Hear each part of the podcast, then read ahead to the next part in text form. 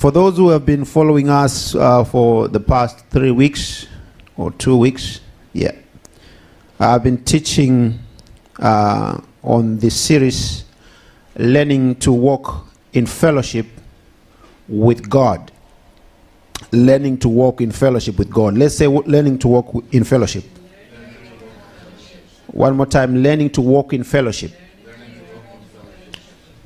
So we are continuing with that teaching, and I believe it is important that we understand. Welcome, Sister Andre. Good to see you. It is important to understand where we stand in our walk of faith as we walk with God. So walking with God is not just like walking with someone. Like, you know, I'm walking with Pastor Tony. I'm walking with Elder Edwin. We are going somewhere. It's not just a walk whereby you are the same way. You know, there's no change in you.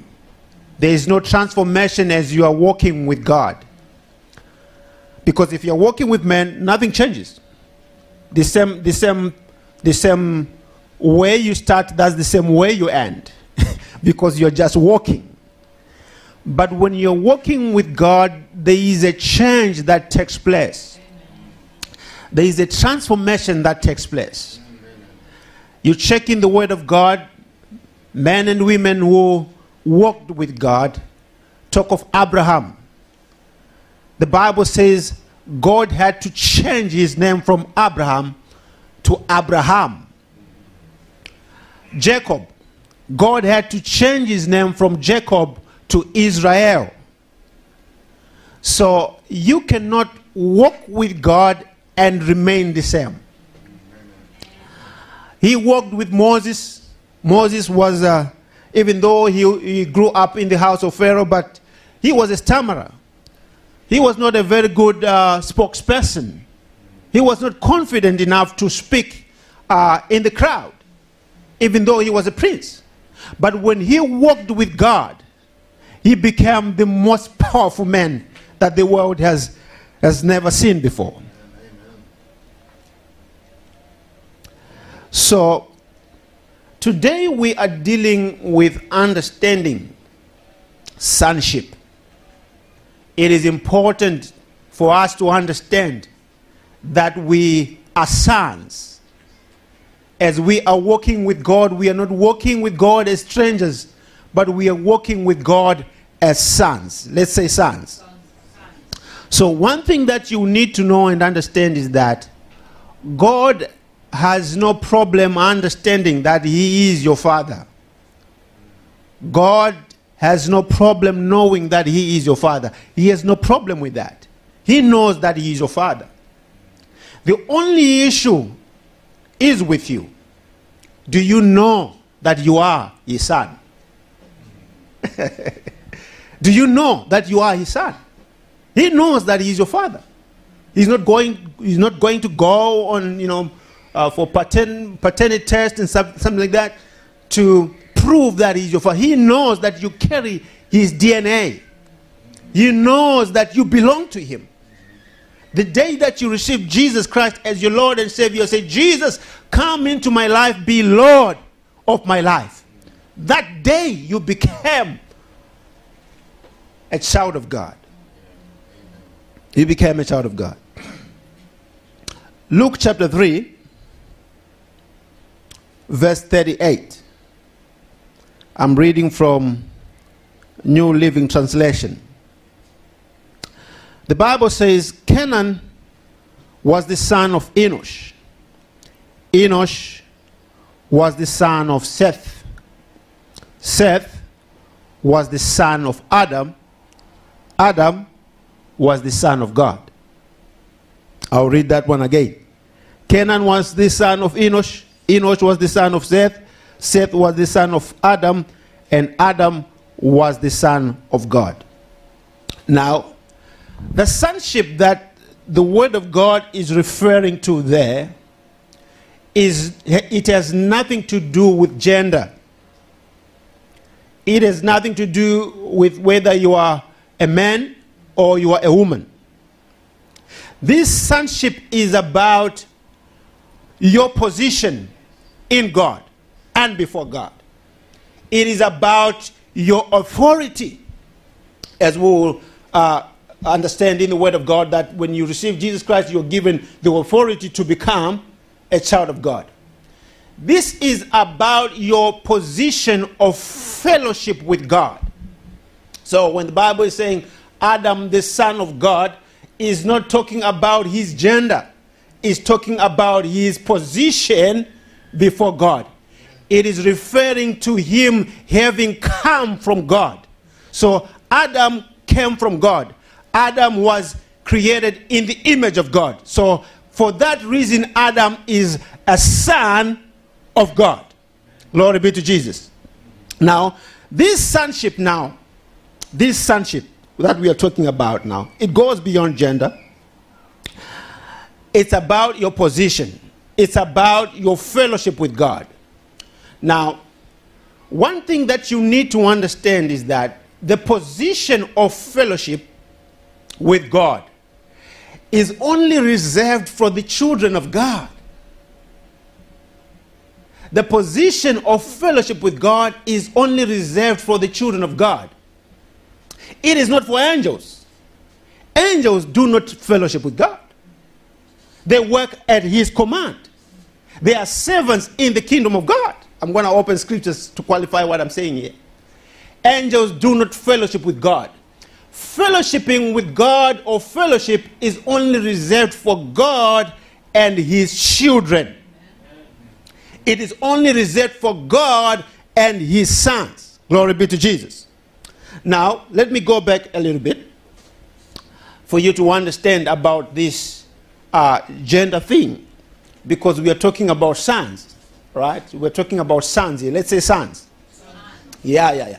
Because you have to understand it. For men, maybe it's easy to just say, I'm a son, you know, I'm a son. But maybe for ladies, you know, I don't want to speak on your behalf, but I think it's kind of like, you know, weird a little bit, you know, I'm a son, you know, because it's talking about your position. Now, in Matthew chapter 22, from verse 30, the Sadducees, they came to Jesus because they did not believe in resurrection of the dead. And they said to Jesus, okay, we have come to you now. We want you to explain to us some things. What about if a man is married to a woman and this man dies, and according to the law, the woman is given to the brother of this man, and it also happens that the brother dies and comes another brother, and these brothers are 7 of them, and let's say all of them, they die. And eventually the woman dies too. When they get to heaven, who is going to be the husband of this woman? It's an interesting question, isn't it? Who is going to be the husband of this woman? And Jesus, in his response, he says to them, your problem is that you do not know the word of God, and you do not know the power of God. For in heaven, the children of God will not be given in marriage. They will live like angels. So you see now, in heaven, the children of God are like angels. So it has nothing to do with gender. The reason why I'm going about this and repeating it again and again, because that's where the crux of the matter is. You have to understand. Because if you miss this, you have missed everything. You have to understand, because that's where the power is, the power of your fellowship. You are a son. You are a son. You are a son. Let's say I am a son. One more time, I am a son. In Romans chapter 8, from verse 15 to verse 17, the Bible says, the Spirit of God in us, you know, the Spirit of God that is in us helps us to cry what? Abba, Father. It also says in verse 17 that, I'm paraphrasing, it also says in verse 17, it says that, we agree together with the Spirit of God that we are children of God. Our spirit agrees with the Spirit of God that we are children of God. So what that means is that when the Bible is saying your spirit agrees with your spirit that you are a child of God, it's not like your spirit is just wandering and going about and just crying by itself that I am a child of God, I am a child of God, Abba Father, I am a child of God. No. It means that your spirit has to agree. It's a conscious occurrence. You have to agree. You have to do it. You have to be involved in agreeing that you are a child of God. Homologeo, confession, the Greek word for confession, meaning to say speaking the same as God, speaking the same as. So you have to speak the same way that the Spirit of God is speaking in your spirit, and you agree to that, and you make a conscious decision to say, I am a child of God. So you can be a child of God, but if you don't agree to it, if you don't make a conscious decision to say, I am a child of God, I am a son of God, whatever benefits that are attached to being a son of God will never be activated in your life, even though those very benefits are already given to you, according to Peter. So it is only by realizing that you are a son, and you agree to the fact that you are a son, and you have your spirit cry together with the Spirit of God that you are the Son of God. Glory be to Jesus. One more time, I am a son of God. One more time, I am a son of God. So this position of being a son and of being in fellowship with God is only reserved for the children of God. For God and his children, not for angels. Now let me qualify that. Let's go to the book of Hebrews, chapter 1, from verse 14. Hebrews chapter 1, from verse 14. I'm reading from New Living Translation. The Bible says, therefore angels are only servants, spirits sent to care or minister for people who will inherit the salvation. Who inherit salvation. I'll read that again. Therefore, angels are only servants, spirits sent to care or minister for people who inherit salvation. So, we see that the angels are only servants in the kingdom of God. They are sent forth to minister for, not to minister to. Angels do not minister to us. They minister for us. In other words, when you come to the kingdom of God, there is a number of angels that are given to you to minister on your behalf, right? So that when you pray and you say, we want something to happen maybe in Banga or in Carrickfergus or in Green Island, You have the authority as a son. This is so beautiful. You know, I'm so excited in my spirit that I cannot even talk. You know, as a son, you have the authority to discharge angels because they are given to work on your behalf because you are part of the family of God. Amen. Glory be to Jesus. So angels, the Bible says, therefore angels are only servants, spirits sent to care for people who inherit salvation. Have you inherited salvation? Yes, you have. Why? Because you have received Jesus Christ as your personal Savior. So angels are given to you. Angels are given to you to take care of your business. So some of you are still, you know, having problems in your life. Why? Because you don't understand this secret. You are busy going to God, asking God so many things, and God is saying, but I've already given angels to you to take care of your business. So from today onwards, when you're praying, discharge those angels. They are given to you to work on your behalf. Glory be to Jesus. Now, Hebrews chapter 2, verse 16. The Bible says, again, New Living Translation, we also know that the Son did not come to help angels. Right? It's not like we're disqualifying angels here, but we are just asserting the position of the son, of sonship. We are just telling ourselves and reinforcing the understanding that we are sons. We also know that the Son did not come to help angels. He came to help the descendants of Abraham. So Jesus did not come to help angels. Angels cannot be born again. That's why no matter how much you love the devil, this is what I used to, when I was young, I used to pray this prayer and say, God, why not just forgive the devil? Just forgive him. And, it was a foolish prayer, a prayer without understanding.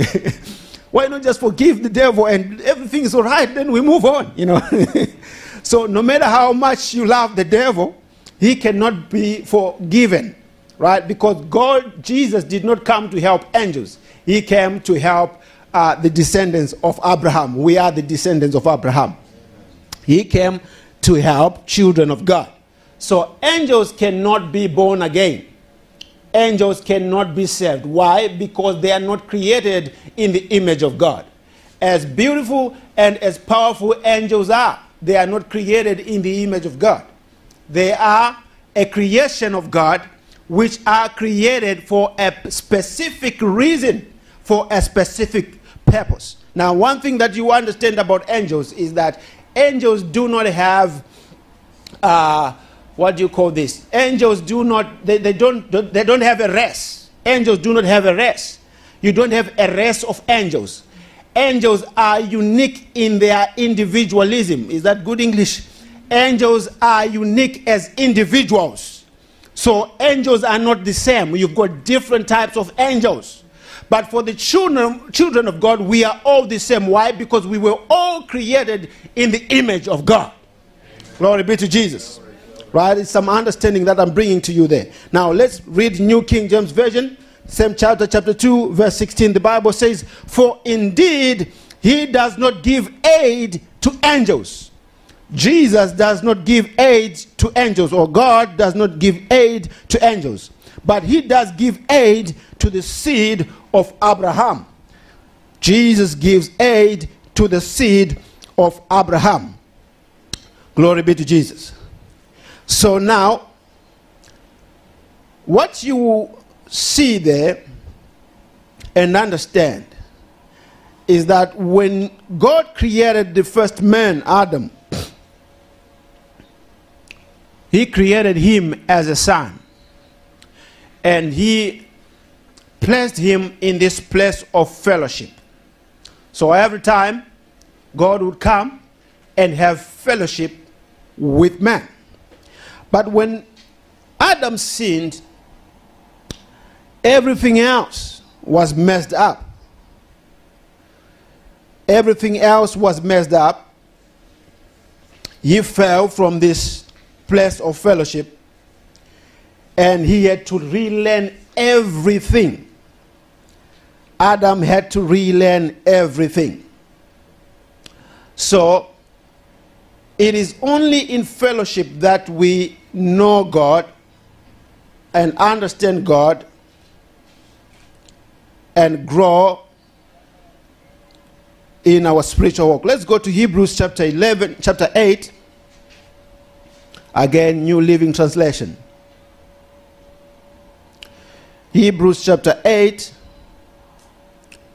verse 10 to verse 12. So because he fell, he had to relearn everything. So that's why Jesus came to restore that position. He says in John chapter 10, verse 10, the enemy comes to kill, to steal, and to destroy, but I have come that you may have life, and life in abundance. So he came to restore us to that place, because fellowship with God was broken when men sinned. So Jesus came to restore that fellowship. I'll read again. Hebrews chapter 8, verse 10. The Bible says, "But this is the new covenant I will make with the people of Israel. On that day, says the Lord, I will put my laws in their minds, and I will write them on their hearts. I'll be their God, and they will be my people. And they will not need to teach their neighbors, nor will they need to teach their relatives, saying, you should know God, or you should know the Lord. For everyone, from the least to the greatest, will know me already. And I will forgive their wickedness, and I will never again remember their sins. So now, the purpose of fellowship is for us to know God better. To know God without anybody having to tell us that this is God. It is to know God better. So you see that with Adam, the son of God, when he fell from the place of fellowship, the position of fellowship, he had to relearn everything. Adam was so sound in his mind. Adam was so brilliant that he needed no computer to keep the records of the names that he was naming the animals. He was giving the animals. He needed no computer to keep that record. So if he says this is a lion, he will not come back again and say this is a dog. No, he had a sound mind. He understood. He knew the Lord. But when he fell from the place of fellowship, what happened? He had to relearn everything. So the place of fellowship helps us to understand who God is. It helps us to understand even his agenda in our lives, his plan in our lives, his purpose in our lives. So the Bible is saying here, but this new covenant I will make with the people of Israel. On that day, says the Lord, I will put my laws in their minds, and I will write them on their hearts. I will be their God, and they will be my people. And they will not need to teach their neighbors, nor will they need to teach their relatives, saying, you should know God, you should know the Lord. For everyone, from the least to the greatest, will know me already. Glory be to Jesus. So, it is important that we understand that as sons, we are in that place of fellowship. And it is in that place of fellowship that we know and understand God better. Now, let's move on now. I want us to see something there in John chapter 10, verse 24 to verse 38. We're just teaching here so that we have an understanding, a better understanding. John chapter 10 from verse 24 to verse 38. So Jesus had to come to reintroduce us to this place of fellowship. He had to come as a son. So last week we were saying that Jesus had to come in flesh so that we understand, we are able to relate with him. And also that we know that we have a high priest that can be touched with our infirmities, with what we are going through. Now, this time around, we are seeing that Jesus had to come as a son. Jesus could have come as anything, right? He could have come as, God,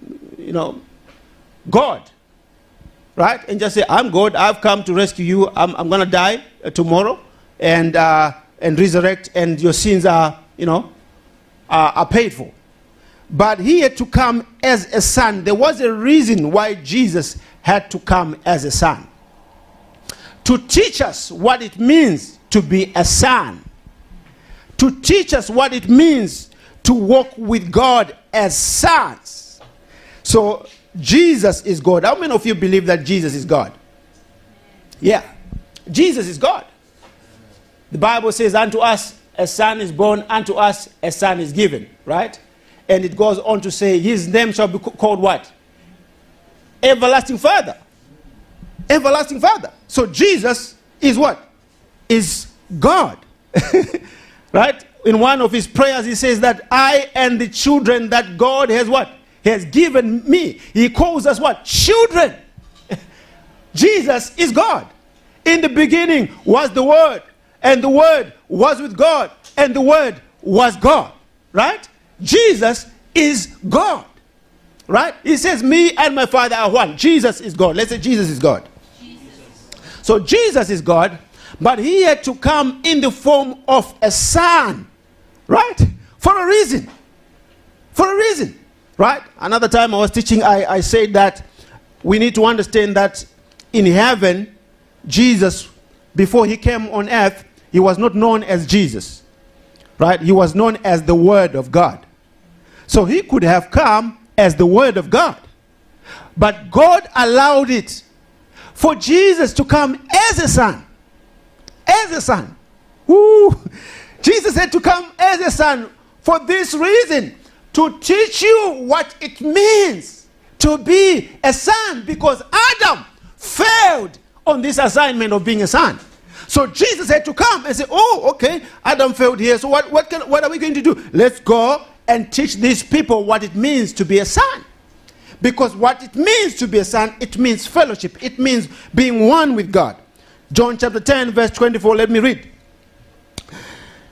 The people surrounded him and asked, how long are you going to keep us in suspense? If you are the Messiah, tell us plainly. Verse 25, Jesus replied, I have already told you, and you don't believe me. The proof is in the work that I do in my Father's name. But you don't believe me because you are not my sheep. Verse 27, my sheep listen to my voice. I know them and they know me. I give them eternal life and they will never perish. No one can snatch them away from me. Beautiful. Glory be to Jesus. Verse 29, for my Father has given them to me. And he is more powerful than anyone else. No one can snatch them from the Father's hand. We are safe in the hands of Jesus. I said we are safe in the hands of Jesus. Amen. Verse 30. The Father and I are one. You see now, Jesus here is not talking as God. He is talking as a son. And you're going to get something very soon. Jesus here is not talking as God. He is talking as a son. And he's saying, the works that I'm doing them in the name of my Father. My Father and I are one. My Father and I are one. No angel can say this. Even Michael, even Gabriel cannot say, my Father and I are one. But you are privileged to say that, my Father and I are one. Why? Because you are a son. Amen. Are you getting something? You are a son. Let's say I'm a son. So, verse 31, it says, once again the people picked up stones to kill him. Jesus said, at my Father's direction. You see now, he's not moving from that position. So at first he's saying, I am doing these works in my Father's name.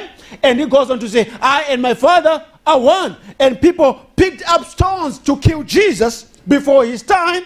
And he goes on to say, at my Father's direction, I have done this. I have done many good works.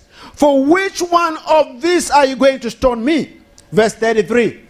This is becoming so interesting. Verse 33. They replied, we are not stoning you for any good work, but for blasphemy. You, a mere man. We are not stoning you for any good work, but for blasphemy. You, a mere man claim to be God. Jesus replied, Is it not written in your own scriptures that God said to certain leaders of the people, I say you are gods. This is Jesus here. Come on now. This is Jesus here. This is not me. This is Jesus. If you check your Bible, some Bibles, it's written in red letters. Meaning it's Jesus who is saying it. Come on now. It's Jesus who is saying it. Is it not written in your own scriptures, in your own Bible? That's what he's saying. That God said to certain leaders of the people, I say you are gods. Verse 35. And you know that the scriptures cannot be broken, cannot be altered. The scriptures cannot be changed. Whatever is written in the scriptures, it is what it is. It cannot be changed. You are gods. So if those people who received God's message were called gods, why do you call it blasphemy when I say I am a son of God? After all, the Father set me apart and sent me into the world. Verse 37, don't believe me unless I carry out my Father's work. Verse 38, but if you do this, his work, believe in the evidence of miraculous works I have done. Even if you don't believe me, then you know and understand that the Father and me, the Father is in me, and I am in the Father. So we are seeing the fellowship again. Now, let's go to Psalm chapter 82, verse 35. We want to see the reference that Jesus is quoting there, where he says, God said to certain leaders of the people that you are gods. We want to see that, what the scriptures say concerning that issue. So we are talking about sonship here. It's important for you to understand that you are a son, what it means to be a son. It's not about your gender. It's about your position. It's about your position of fellowship with God, your position of authority. Psalm chapter 82 from verse 5, New King James Version. They do not know, neither do they understand. They walk about in dark. Now, this is talking about people that God perceives as gods, but they don't have understanding. The Bible says, my people perish because of what? Yeah, ignorance. Ignorance. That's why we have to go precept upon precept. We don't have to rush and go as if we're going somewhere. No. This is the basics. This is the most fundamental things. You have to understand your position in God. You are a son. Because if you know that you are a son, you don't pray anyhow. You don't pray like as if you're feeling sorry for yourself, as if you're not sure whether God is going to hear you or not, as if you are trying to beg or twist the hand of God for God to do something for you. No, you are a son. Amen. You are a son. Yesterday I was giving my son a haircut, and he was like, and I said, come on now, I want, I'm doing you a favor, right? I want to cut your hair. I'm doing you a favor. You must, respect my time. And he said, you know what? Oh, yeah. I said, do you know that some people actually paid for what I'm doing for you right now? And said, yeah, but you are my dad, but you are my dad. Meaning to say, you have no option. You are my dad. You have to do it anyway, Of course, I respect your time, but you are my dad. You have to do it anyway, So, not that we do that to God, but that's the kind of attitude, confidence in the presence of God. To know that we are loved by God. Glory be to Jesus. So, verse 5, chapter 82, Psalms, the Bible says, they do not know, nor do they understand. They walk about in darkness. Oh, the foundation of the earth are unstable, right? When the foundations are being shaken, what will the righteous do? That's what David asked. If the foundations are being shaken, what will the righteous do? Right now, the foundations of the world are being shaken with the pandemic, with the coronavirus. What are we doing as righteous people? So, here the Bible says, they do not know. Neither do they understand their position. They don't know their position. They don't know that they are gods. They don't know that they are sons. Neither do they understand. They walk about in darkness. All the foundations of the earth are unstable. Verse 6. Are you ready? Verse 6. The Bible says, I said you are gods, and all of you are children of the Most High. Amen. Glory be to Jesus. I said, this is God speaking here. I said you are gods, and all of you are children of the Most High. And it goes on to say, but you shall die like men. Another version says, you shall die like mere men, and fall like one of the princes. Why? Because you don't know. You don't understand. You're just walking and waiting for Jesus to come back so that you go to heaven. No, God wants you to be impactful in this world right now. Why? Because you are a son. You belong to the Most High God. Amen. So as you are walking and walking with God, you're not just walking as a nobody. No, you are walking with God as a son. As a son. So what do sons do? Sons learn from their father. They learn how their father speaks. They learn how their father responds to situation, right? So you walk as your father, you speak as your father, you confess and speak to situations as your father, because you are a son. We are talking about understanding sonship. Glory be to Jesus. Glory be to Jesus. One more time, let's say sons. Yeah. Now, so for us now, we have a better arrangement. Our arrangement now is better and different to that of Adam. That even though Adam was a son, he was not hidden in God. Because I want to believe that's what God realized. Now, they do this with cars, right? With cars. That if they find out that a certain model of cars is having an issue, they recall the cars. Right? They recall the cars. So I want to believe on Adam, God had a recall on Adam to say, oh, okay, he is a son, but there is an issue here. Adam is not hidden in us. He's just there by himself. Right? He's walking in authority, but he's just there by himself. But for us now, under this new covenant, we are hidden in God with Christ. Colossians chapter 3, verse 3, the Bible says we are hidden in God with Christ. And our spirit is united with the Spirit of God. We are one with Him. So we have a better covenant. Let's say we have a better covenant. Let's go to John chapter 1 from verse 10 to verse 13. John chapter 1 from verse 10 to verse... All right, my time is moving. Left with 10 minutes. I'll try my best. John chapter 1 from verse 10 to verse 13. The Bible says, New King James Version, He was in the world, and the world was made through Him, and the world did not know Him. Verse 11, He came to His own, and His own did not receive Him. But as many as received Him, to them He gave the right to become children of God, to those who believe in His name.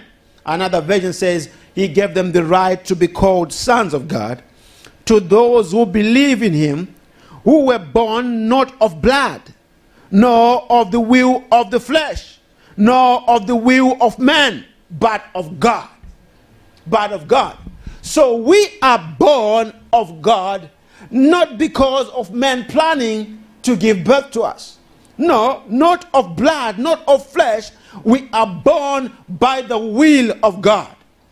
Let's say I'm born by the will of God. One more time. Put some energy. I'm born by the will of God. So it is God's planning. It was His planning to have me as His son. So I'm not an accident in the kingdom of God. I did not just happen in the kingdom of God. God purposed in His heart that today I'm going to have Michael. Today I'm going to have Edwin. Today I'm going to have Pastor Tony. Today, Tony, to God is Tony, right? Today I'm going to have Tony. Today I'm going to have my... God purposed in His heart that today it's your day. It's your day. So you are special. Peter puts it this way. He says, we are a chosen generation, a royal priesthood, a peculiar nation, people who belong to God. We were created to show forth the goodness of God, of the Lord. So we were born by the plan of God. Romans chapter 8, verse 29. Can we go there? Romans chapter 8, verse 29. The Bible says, for God knew His people in advance, and He chose them to become like His Son, so that His Son will be the firstborn among many brothers and sisters. So this is a new Living Translation which came later, but the original version, the original Bible there, it says brethren. So meaning to say there's nothing, there's no gender to it. We are all sons of God. So for God knew his people in advance, and he chose them to become like his son, so that his son would be the firstborn among many brethren. So we are called to become like Jesus. We are called to become like Jesus. So why Jesus? Because Jesus manifested in the earth as a son to teach us what it means to be sons. To teach us what it means to be sons. So you and me are sons. Now, another thing that you need to understand is that this position is permanent. It cannot be revoked. It's irrevocable. It's a lasting position. It's an enduring position. It's an abiding position. It cannot be changed. Now, let's go to the book of Luke. I'm about to finish now. Left with two scriptures. The book of Luke, chapter 15. I want us to see something there.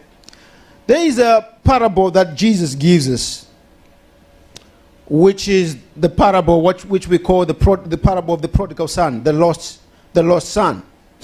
Now, from verse 11, I'm going to read up to verse 32, but I'll try and explain as we go. The Bible says, to illustrate the point further, Jesus told this story. A man had two sons. The younger son told his father, I want my share of your estate now before you die. So his father agreed to divide his wealth between his sons. Now, there's something that Jesus is bringing to our attention there, right? He's bringing the issue of sonship. He wants us to understand what it means to be a son, and he wants us to understand the heart of the father towards his sons, right?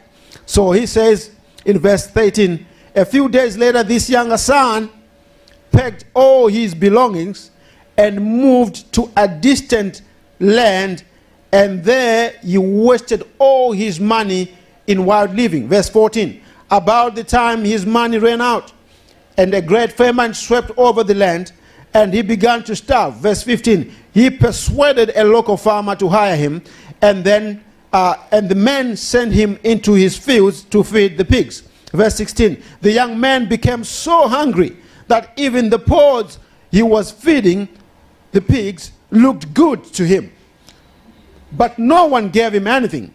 Verse 17, when he finally came to his senses, let's say he came to his senses.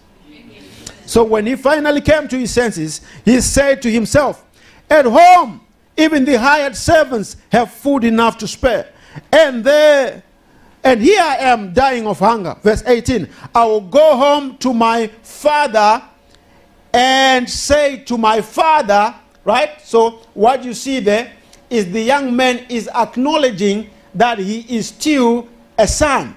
So Jesus is deliberately giving us this illustration so that we understand what it means to be a son, and that we understand the heart of the father.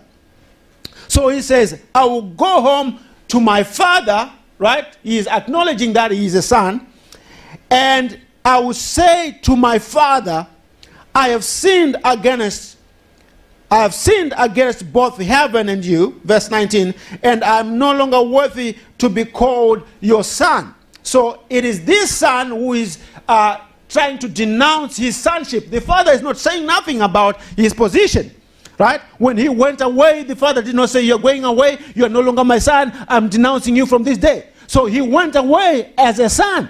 So to the father, he's still a son, right? But it is only through, because of what he's going through, that he's saying to himself, I don't think I still deserve to be called a son, right, by my father. Let's continue. Verse 19. And I'm no longer worthy of being called your son. Please take me as your hired servant. Verse 20. So he returned home to his father. And while he was still a long way off, his father You see now, this is Jesus now. He's repeating for us to understand. His father is not saying his master. He's saying his father. So Jesus is acknowledging that even though this man was away, he is still a son to this man. So his father saw him coming, filled with love and compassion. He ran to his son. Are you getting something? He ran to his son, embraced him, and kissed him. His son said to him, "Father, I have sinned against both heaven and you, and I am no longer worthy to be called your son." But his father said to his servants. So you see now, the father is not even addressing what the son is saying. So he said to his servants, "Quick, bring the finest robe in the house and put it on him. Get a ring for his finger and sandals for his feet, and kill the calf. We have been fattening. We must celebrate with a feast, for this son of mine was dead and has now returned to life. He was lost, but now he is found." So the party began. So the father is acknowledging that even though the son was dead, he was still his son. Right? The boy was still his son. He says he was dead and now he's found. He's back to life. He was lost and now he's found. So the party began. Verse 25. Meanwhile, the old son, right? That's where I want us to go. Meanwhile, the old son was in the fields working. When he returned home, he's an obedient son. He's in the fields working. So when he returned home, he heard music and dancing in the house. And he asked one of the servants who was, "What's going on?" "Your brother is back," he was told, "and your father has killed a fattened calf. We are celebrating because of his safe return." The older brother was very angry. He was angry and wouldn't go in. His father came out and begged him, but he replied, "All these years," you see now the attitude of this man, "all these years I have slept for you and never once refused to do a single thing you told me. And in all that time, you never gave me even one young goat, for a feast with my friends." So, this is not a unique situation here. This is something that you still find today among believers. The kind of approach they have towards God. The kind of approach they will have towards the work of God. You see them doing wonderful things in the house of God or in the ministry or anywhere, doing it for God. You think they are doing it because they love their father? You think they are doing it because they have the understanding that they are sons? No. They are doing it from a slave point of view. A slavery position. They are doing it out of fear because they think that if they don't do it, any bad thing can come to them. They think that if they don't do it, God will not be pleased by them. So this son now, he's in the field, he's working. Every time he's an obedient son from the look of it. He's an obedient son. He's not going anywhere. He's not asking for his inheritance. He's working in the field until this day when his brother comes back home. And he's not happy. And the father said, "Why are you not happy? I've been slaving here for you. I'm always on time in church. I've been slaving here for you. I'm always fasting and praying, seeking your face. I've been slaving here for you. Right? I'm always doing my best so that you are happy." And let's hear what the father says. Verse 30. Let's hear what he says first and then the reply of the father. "Yet when this son of yours comes back after squandering your money on pursuit, you celebrate by killing a fattened calf." Verse 31. His father said to him, "Look, dear son, you have always stayed by my side, and everything I have is yours." Verse 32. "We had to celebrate this happy day, For your brother was dead and has come back to life. He was lost and now he is found. So the Father here, Jesus, is emphasizing the point that when you are walking with God, do not walk with God with the slave mentality. Walk with God as a son. Right? Walk with God as a son because he loves you. Everything that is in the kingdom belongs to you. You don't work for anything that is in the kingdom. No. Jesus paid the price in full. It all belongs to you. Believe it. Embrace it. Enjoy it. Stop trying. Stop trying. I know, because religion has told us this for a long time. So it's difficult to undo old tricks, old ways of doing things.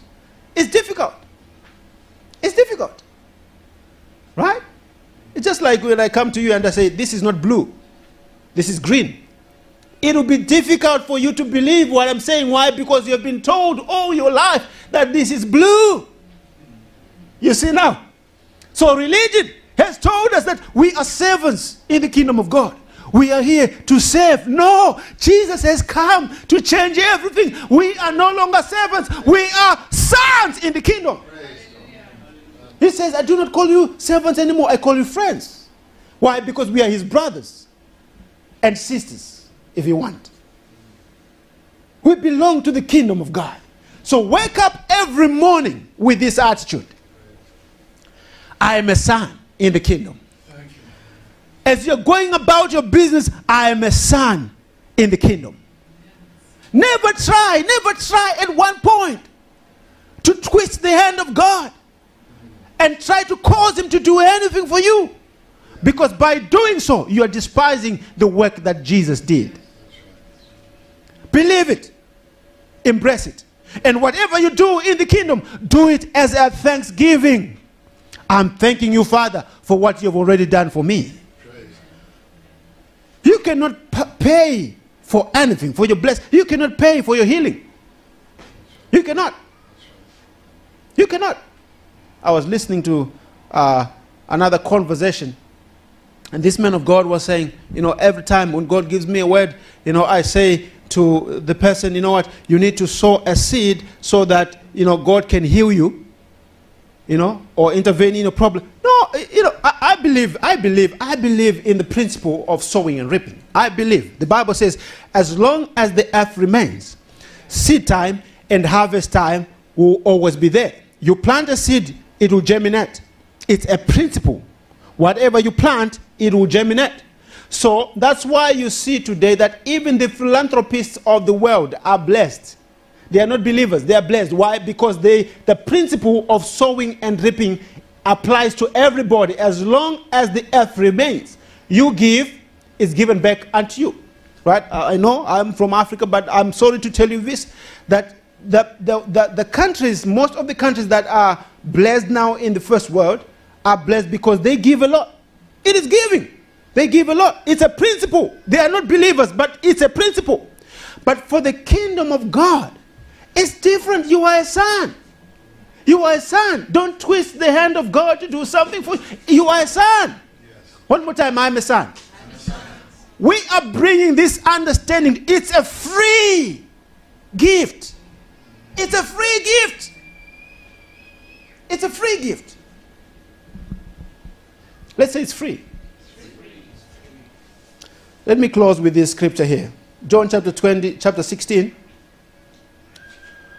John chapter 16, verse 22, New Living Translation, to verse 33. The Bible says, so you have sorrow. This is Jesus talking with his disciples. You have sorrow, but I will see you again. So you have sorrow now, but I will see you again. Then you will rejoice. And no one can rob you of that joy. Verse 23. At that time, you won't need to ask me for anything. I tell you the truth, you will ask the Father directly, and he will grant you your requests because you use my name. Verse 24, You haven't done this before. So he is talking to his disciples before his death and his resurrection. So he's saying, you haven't done this before. You haven't used my name before. You haven't done this before. Ask using my name and you will receive, and you will have abundance of joy. I have spoken these matters in figures of speech, but soon I will stop speaking figuratively and will tell you plainly all about the Father. Verse 26. Then you will ask in my name. I am not saying I will ask the Father on your behalf. So this is Jesus now. He's saying, I'm not saying I'm going to ask the Father on your behalf. For the Father himself loves you dearly, because you love me and believe that I came from God. Yes, I came from God, from the Father, into the world, and now I will leave the world and return to the Father. Verse 29, then his disciples said, at last you are now speaking plainly and not with figure of speech. Now we understand that you know everything, and there is no need to question you. From this we believe that you came from God. Now verse 26 and verse 27, Jesus says, then you ask in my name. I'm not saying I will ask the Father on your behalf. Verse 27, for the Father himself loves you dearly, because you love me and believe that I came from the Father. I can tell you this, that you have never seen this scripture before. Jesus is saying, I'm not going to ask the Father on your behalf. I'm not going to ask the Father on your behalf. You have to ask the Father. Why? Because you are a son. The Father loves you so dearly. The same way that he loves me, that's the same way that he loves you. You are a son. So whatever you're going to ask the Father in the name of Jesus, the Father will do it. The Father will do it. So I pray that this be our belief. This be our attitude as we approach God. As we are walking with God, let this be our attitude, that we are sons. And whatever we're going to ask the Father in the name of Jesus, it will be done. It will be done. What is it? Is it healing? If we ask healing in the name of Jesus, it will be done. What is it? Is it breakthrough? Oh, it's already there. In the name of Jesus, it's already done.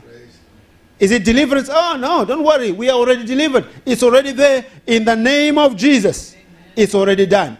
Is it cancer? No, don't worry about it. In the name of Jesus, it's already done. Is it stroke? Oh, don't worry about it. In the name of Jesus, it's already done. Is it high blood pressure? Don't worry about it. It's already done. In the name of Jesus, receive your healing. So we speak as sons. We speak from that position where we have a constant relationship with the Father. We are not like today, we have a relationship with the Father. Tomorrow we are out. Tomorrow we are trying to see if God still has a relationship with us. No, it's relationship forever. Once you come to God, you are always in his presence. You are a son in the presence of God. God has no problem understanding that he is your Father. But do you understand that you are his son? I want to believe from today onwards, your understanding, your thinking, your approach when it comes to God is different now. You are not approaching God as a servant anymore. You are approaching God as a son. Amen. As a son. Jesus comes to the tomb of Lazarus. He's already dead. 4 days he has been in the tomb. And he lifts up his eyes to heaven. And he says, Father, I thank you, for you have already had me. Right? But I am praying just because of these who are around me here, so that they believe. In other words, Jesus is saying, if it was not for them, I was just going to speak to Lazarus and say, Lazarus, come forth. But I am praying so that they understand that I come from you. Woo! We have so much power and so much authority to speak to any situation. How come before the pandemic happened, we were speaking and talking about the power of God, the healing power of God. We were talking with confidence. And when this happened, we started to shrink. You don't hear anybody talking about healing anymore. I believe in the name of Jesus, coronavirus is nothing. You are healed in the name of Jesus. Do you believe it right now? You are, believe with me. In the name of Jesus, I am casting out the spirit of fear. I am casting out the spirit of coronavirus out of you. In the name of Jesus, you are totally healed. Receive your healing in the name of Jesus. In the name of church, shall we stand up before God? In the name of Jesus. Oh, hallelujah. We are sons. We are sons. We are sons. We are sons. We thank you, Father. We thank you, Father. You are here today. You have not given your life to Jesus. You are saying, Pastor, I hear the word, but how can I have this relationship with Jesus? It's very easy. The Bible says, when you believe with your heart and you confess with your mouth that Jesus is Lord, you are saved. Would you want to pray this prayer with me today? Say, Dear Heavenly Father, I come before you today. I acknowledge that I'm a sinner and I need salvation. I'm opening my heart today, believing that Jesus paid the price for me. Come into my life. Be the Father. Be the Lord. Be the Master. Be the Savior of my life. Write my name in the book of life. Thank you for receiving me today and making me your child. In your name I pray. Amen and amen. My brother, my sister, we believe that if you have prayed that simple prayer, meaning it from your heart, you are now saved. You are now a child of God. The Bible says, when one sinner repents, there is joy in heaven. There is celebration. Right now, angels are celebrating because of the decision that you have made. Now, you are here in Northern Ireland. You are looking for a church. We are here. If you want to be part of this fellowship, it will be a great blessing to have you with us. You live very far or you're looking for a different church. It's all amazing. We can help you look for the right church where they teach the word of God with simplicity. God bless you. God bless you. God bless you. God bless you. Continue to walk with this understanding. You are now a son. You are a son. You are a son. You are a son. Tell this to yourself. Tell this to your mind every day until your mind aligns with what God has already done in your spirit. That you are a son. Let me pray for you, everybody. If you're not feeling well in your body right now, I want to pray for you. God has given us the power and the authority. He commanded us to go into the world, to lay our hands on the sick, and that they will recover. Right now, as I'm going to pray with you, I believe you're going to recover in the name of Jesus. Father, I thank you for my brothers, my sisters, those who are watching me right now. Father, some of them are not feeling well in their body. I'm declaring healing right now, sending forth the healing word in the name of Jesus. And I'm breaking the power of that sickness, whatever that sickness is right now, in the name of Jesus. Be it cancer, stroke, high blood pressure, whatever it is, dear God, anxiety, fear, depression. I command you to go. Hemorrhage, I command you to go in the name of Jesus. They have no power over the people of God. Their bodies are the temple of the Holy Spirit. Father, I thank you. Bless their marriages, bless their families, bless their relationships, bless their jobs, bless their businesses in the name of Jesus. Thank you for bringing this understanding into their heart, into their spirit, that they are your sons. They belong to you. You love them so dearly, dear God. Father, I thank you that they will embrace this truth and they will begin to walk in this truth. Let your name be glorified. Let your name be exalted. In the name of Jesus, be glorified, Father. Bless your people as they start a new week. Let them see the blessing of God. Let them walk in abundance. Let them walk in abundance. In abundance. In abundance. Opportunities to be opened everywhere in the name of Jesus. Thank you for bringing the right people in their lives. Father, thank you. In Jesus' name, we pray. Amen.